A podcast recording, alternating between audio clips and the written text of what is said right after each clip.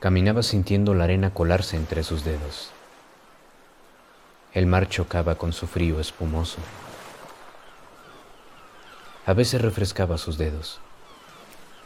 Sus pies se hundían húmedos y pesados. Se había acostumbrado a las nubes negras que le esperaban al despertar, esas que parecían entristecer sus lagrimales. Aquella mañana, el cielo parecía una enorme palma cuarteada y gris Parecía que acercaba sus dedos para sentir el mar.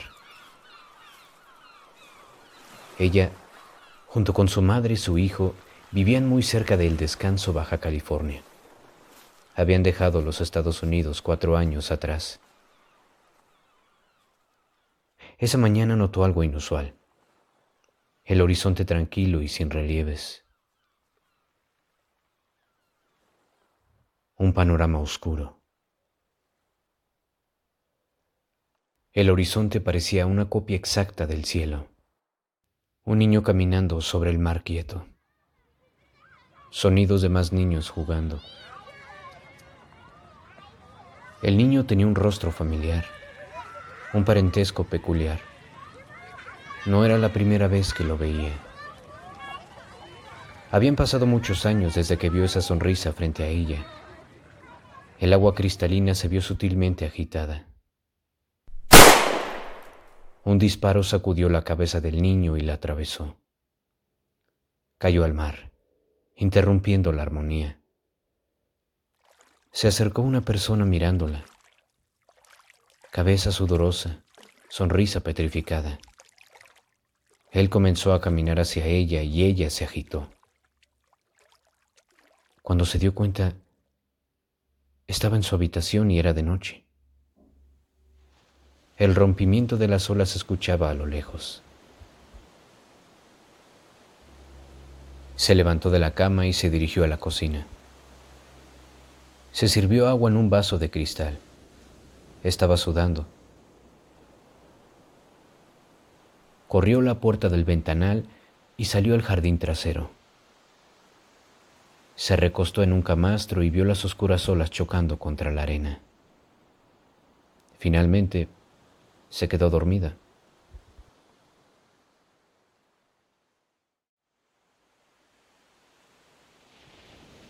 Al día siguiente, la señora Marcy, su madre, la despertó con una jarra de café en mano.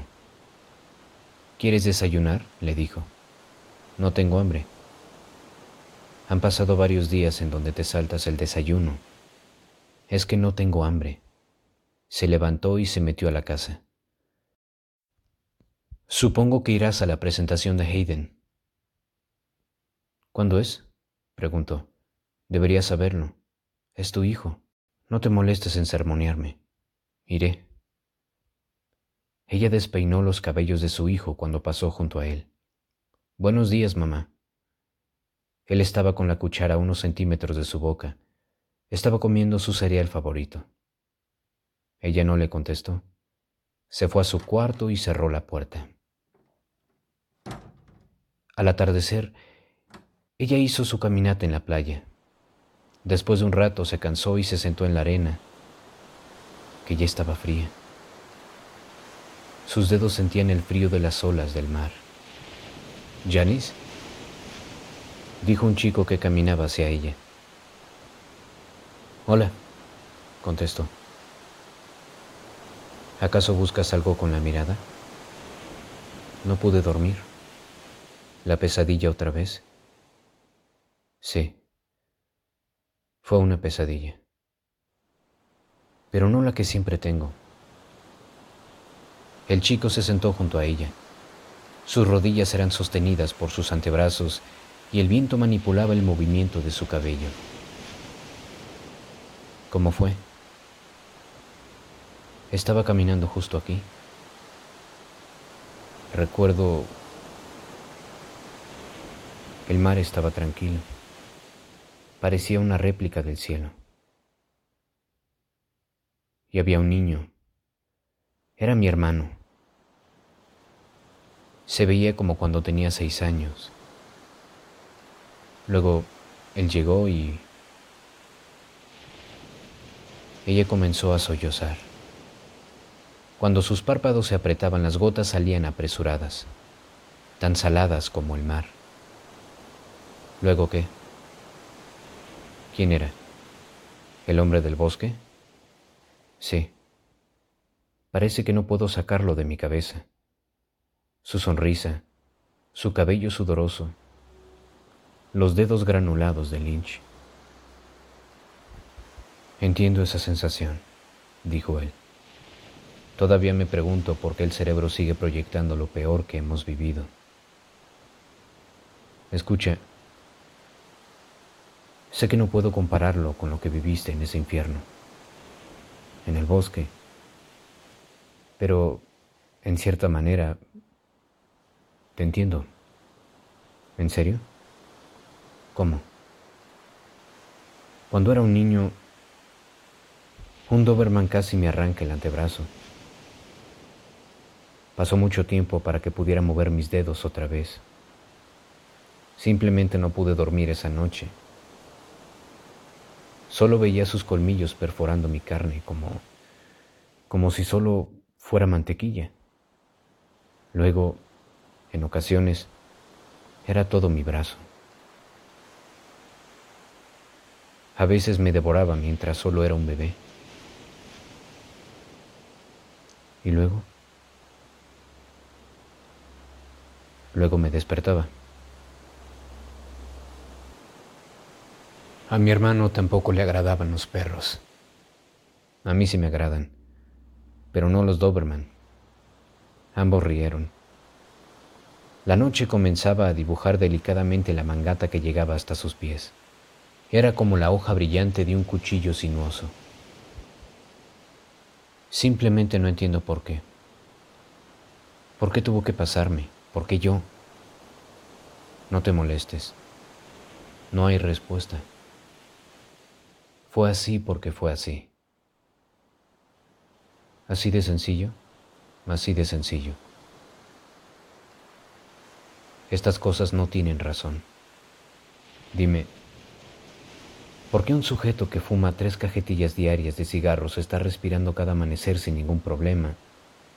Y un hombre dedicado al ejercicio y al cuidado personal muere de cáncer en menos de tres meses. No hay respuesta. Uno puede consumirse hasta llegar a los huesos con tan solo pensar en el origen del mal. No lo hay.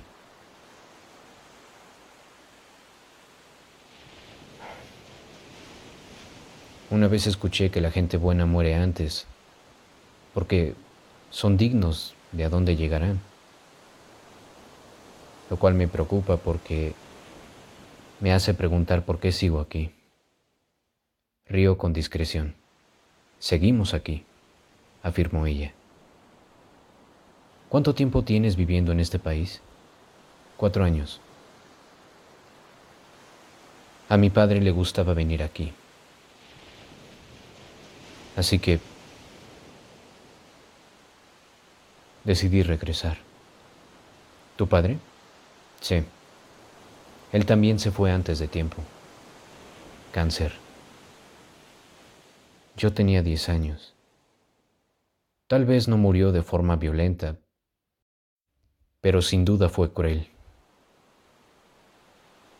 Las olas seguían rompiéndose y su sonido espumoso se elevaba sobre ellos. La noche tiñó la arena y el aire y todo a su alrededor. Lámparas a sus espaldas, casas con luces cenitales en jardines traseros. ¿Puedo preguntar cómo fue? Creo que ya lo hiciste. Él se rió y se agachó. Luego miró al cielo, ese que se reflejaba quebrante y brilloso. Estábamos viendo televisión uno de esos programas de comedia. Estábamos riendo muy fuerte, pero me mintió.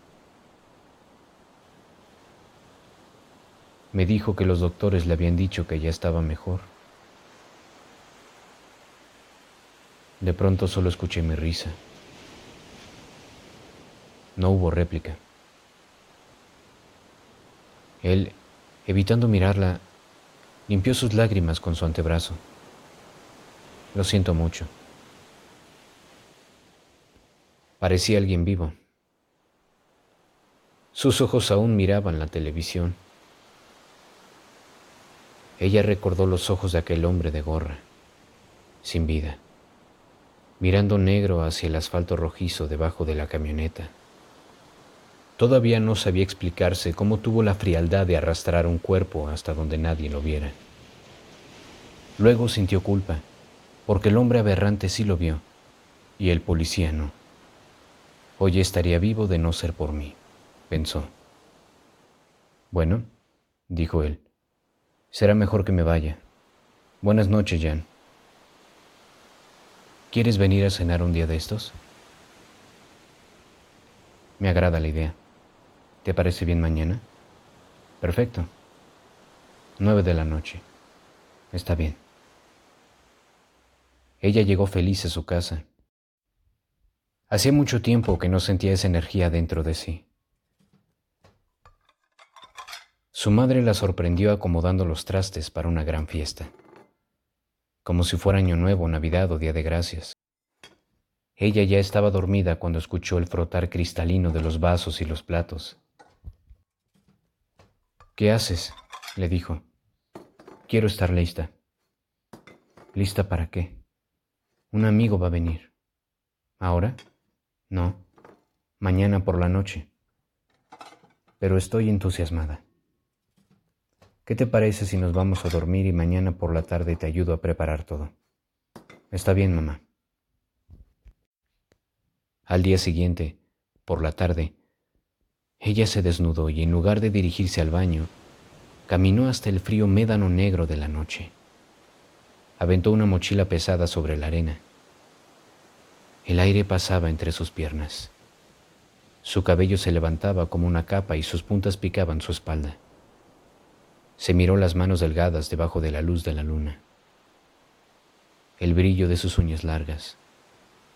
La pulsera que Lynch le había dado en su cumpleaños. reparó en que otra sombra la miraba desde la mangata plateada. Era su hermano de niño.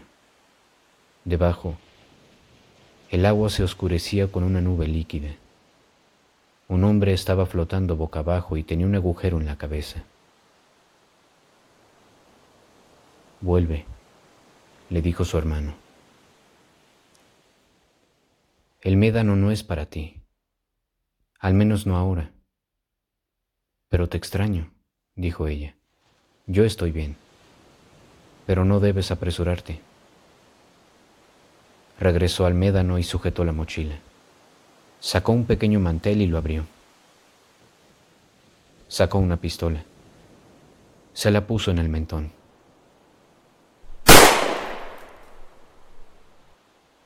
Se levantó sudando de la cama. Miró el ventanal que descansaba a su costado. El horizonte acuoso seguía estirándose uniformemente. Se incorporó y caminó hasta la cocina. Los platos y vasos estaban amontonados y otros ya acomodados. ¿Qué tal tu siesta? No lo sé. No sabía que estaba tomando una. ¿En dónde está él? Está en su habitación. Está jugando esa cosa en la televisión que todavía no logro entender qué tiene de especial. ¿Videojuegos? Llámalo como quieras, no lo entiendo. Creí que tu amigo ya no vendría. Sí. Solo estuve agotada y no sé. Supongo que fui a la cama sin decirte nada. ¿Has estado tomando los medicamentos? No. Ni siquiera los he comprado. Janis, no quiero medicamentos. Odio ser yo la que te diga esto. Yo también sigo llorándole a mi hijo. Y me duele, me duele mucho. Tú no pides ayuda. Ibas muy bien. Pero aquel acontecimiento en el bosque, mañana hablaré con el doctor. ¿Está bien? ¿Por qué no buscas uno aquí? ¿Por qué no? La frontera no está muy lejos para una ida y vuelta en un solo día sí que lo está, hija. No para mí. No tardo. ¿A dónde vas? Recuerdas que siempre hago mis caminatas en la playa. No te preocupes. Volveré antes de que mi amigo llegue. ¿Cómo se llama? Ángel. ¿Es mexicano? No, americano. Vive aquí hace unos años. No tardo. ¿Y qué vamos a comer? Ordené algo por internet.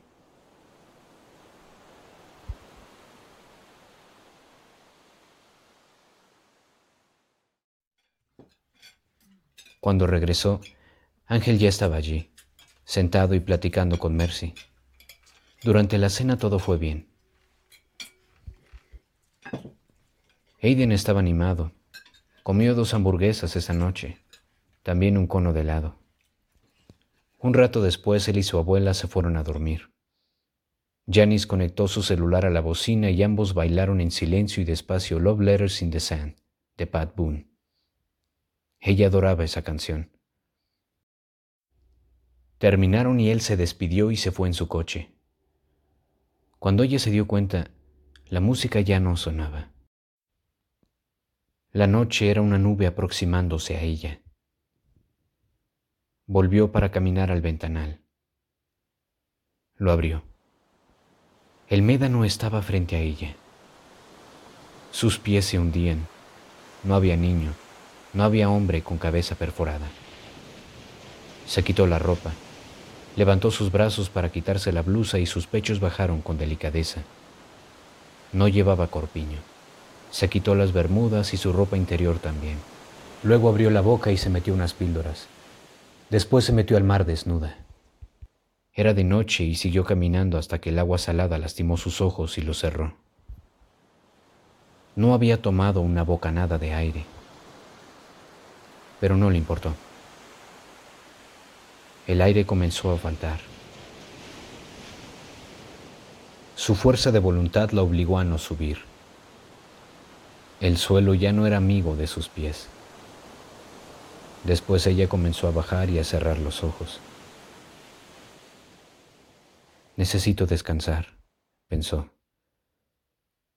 Ella se retorcía por la falta de aire. Solo unos minutos más tengo que resistir.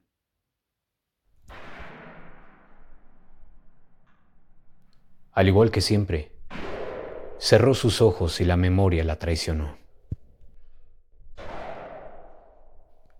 Mercy, procurando que no fuera descubierta, salió a la pequeña terraza y encendió un cigarro. Todo era negrura, a excepción de un hilo resplandeciente horizontal. Se rompía y volvía a unirse.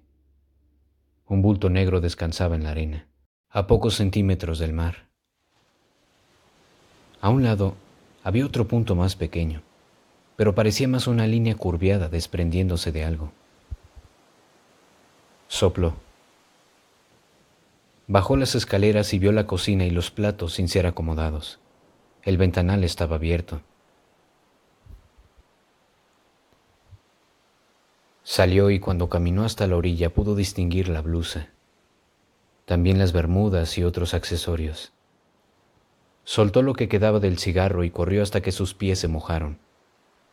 Gritó el nombre de su hija. Volvió a gritar. El sollozo prendió algunas luces traseras de las casas cercanas. Disculpe, dijo un señor. Era mexicano. ¿Se encuentra bien? Es mi hija. Creo que trata de hacerse daño. Ella le respondió en español y con lentitud, pero señalaba la penumbra del horizonte. El hombre vio la ropa y volvió a la señora. Descuide, le dijo. Llamaré a la policía.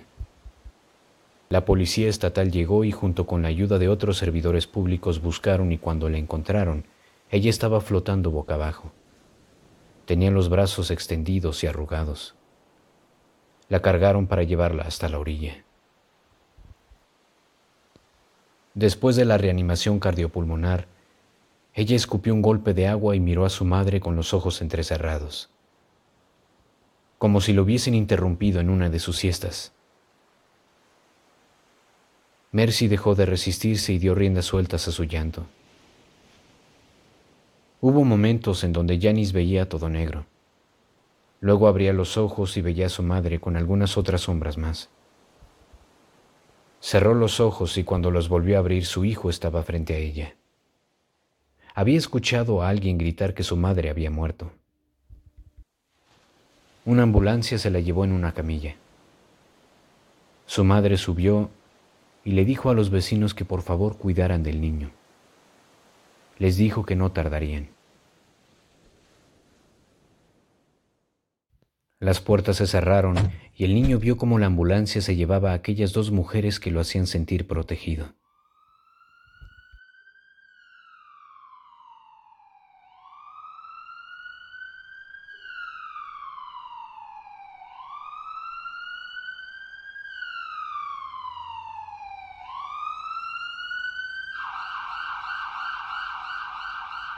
Dos años después, Marcy murió en un accidente de auto y a Janice la metieron en una clínica de salud mental en El Paso, Texas. Hayden creció en Texas con una familia adoptiva. Conoció a un niño. Era dos años mayor que él. A pesar de su edad, parecía tener conocimiento de su historia. Le dijo que nunca conoció a su padre que un sujeto lo rescató de unos hombres malos del bosque y que desde entonces vive con él.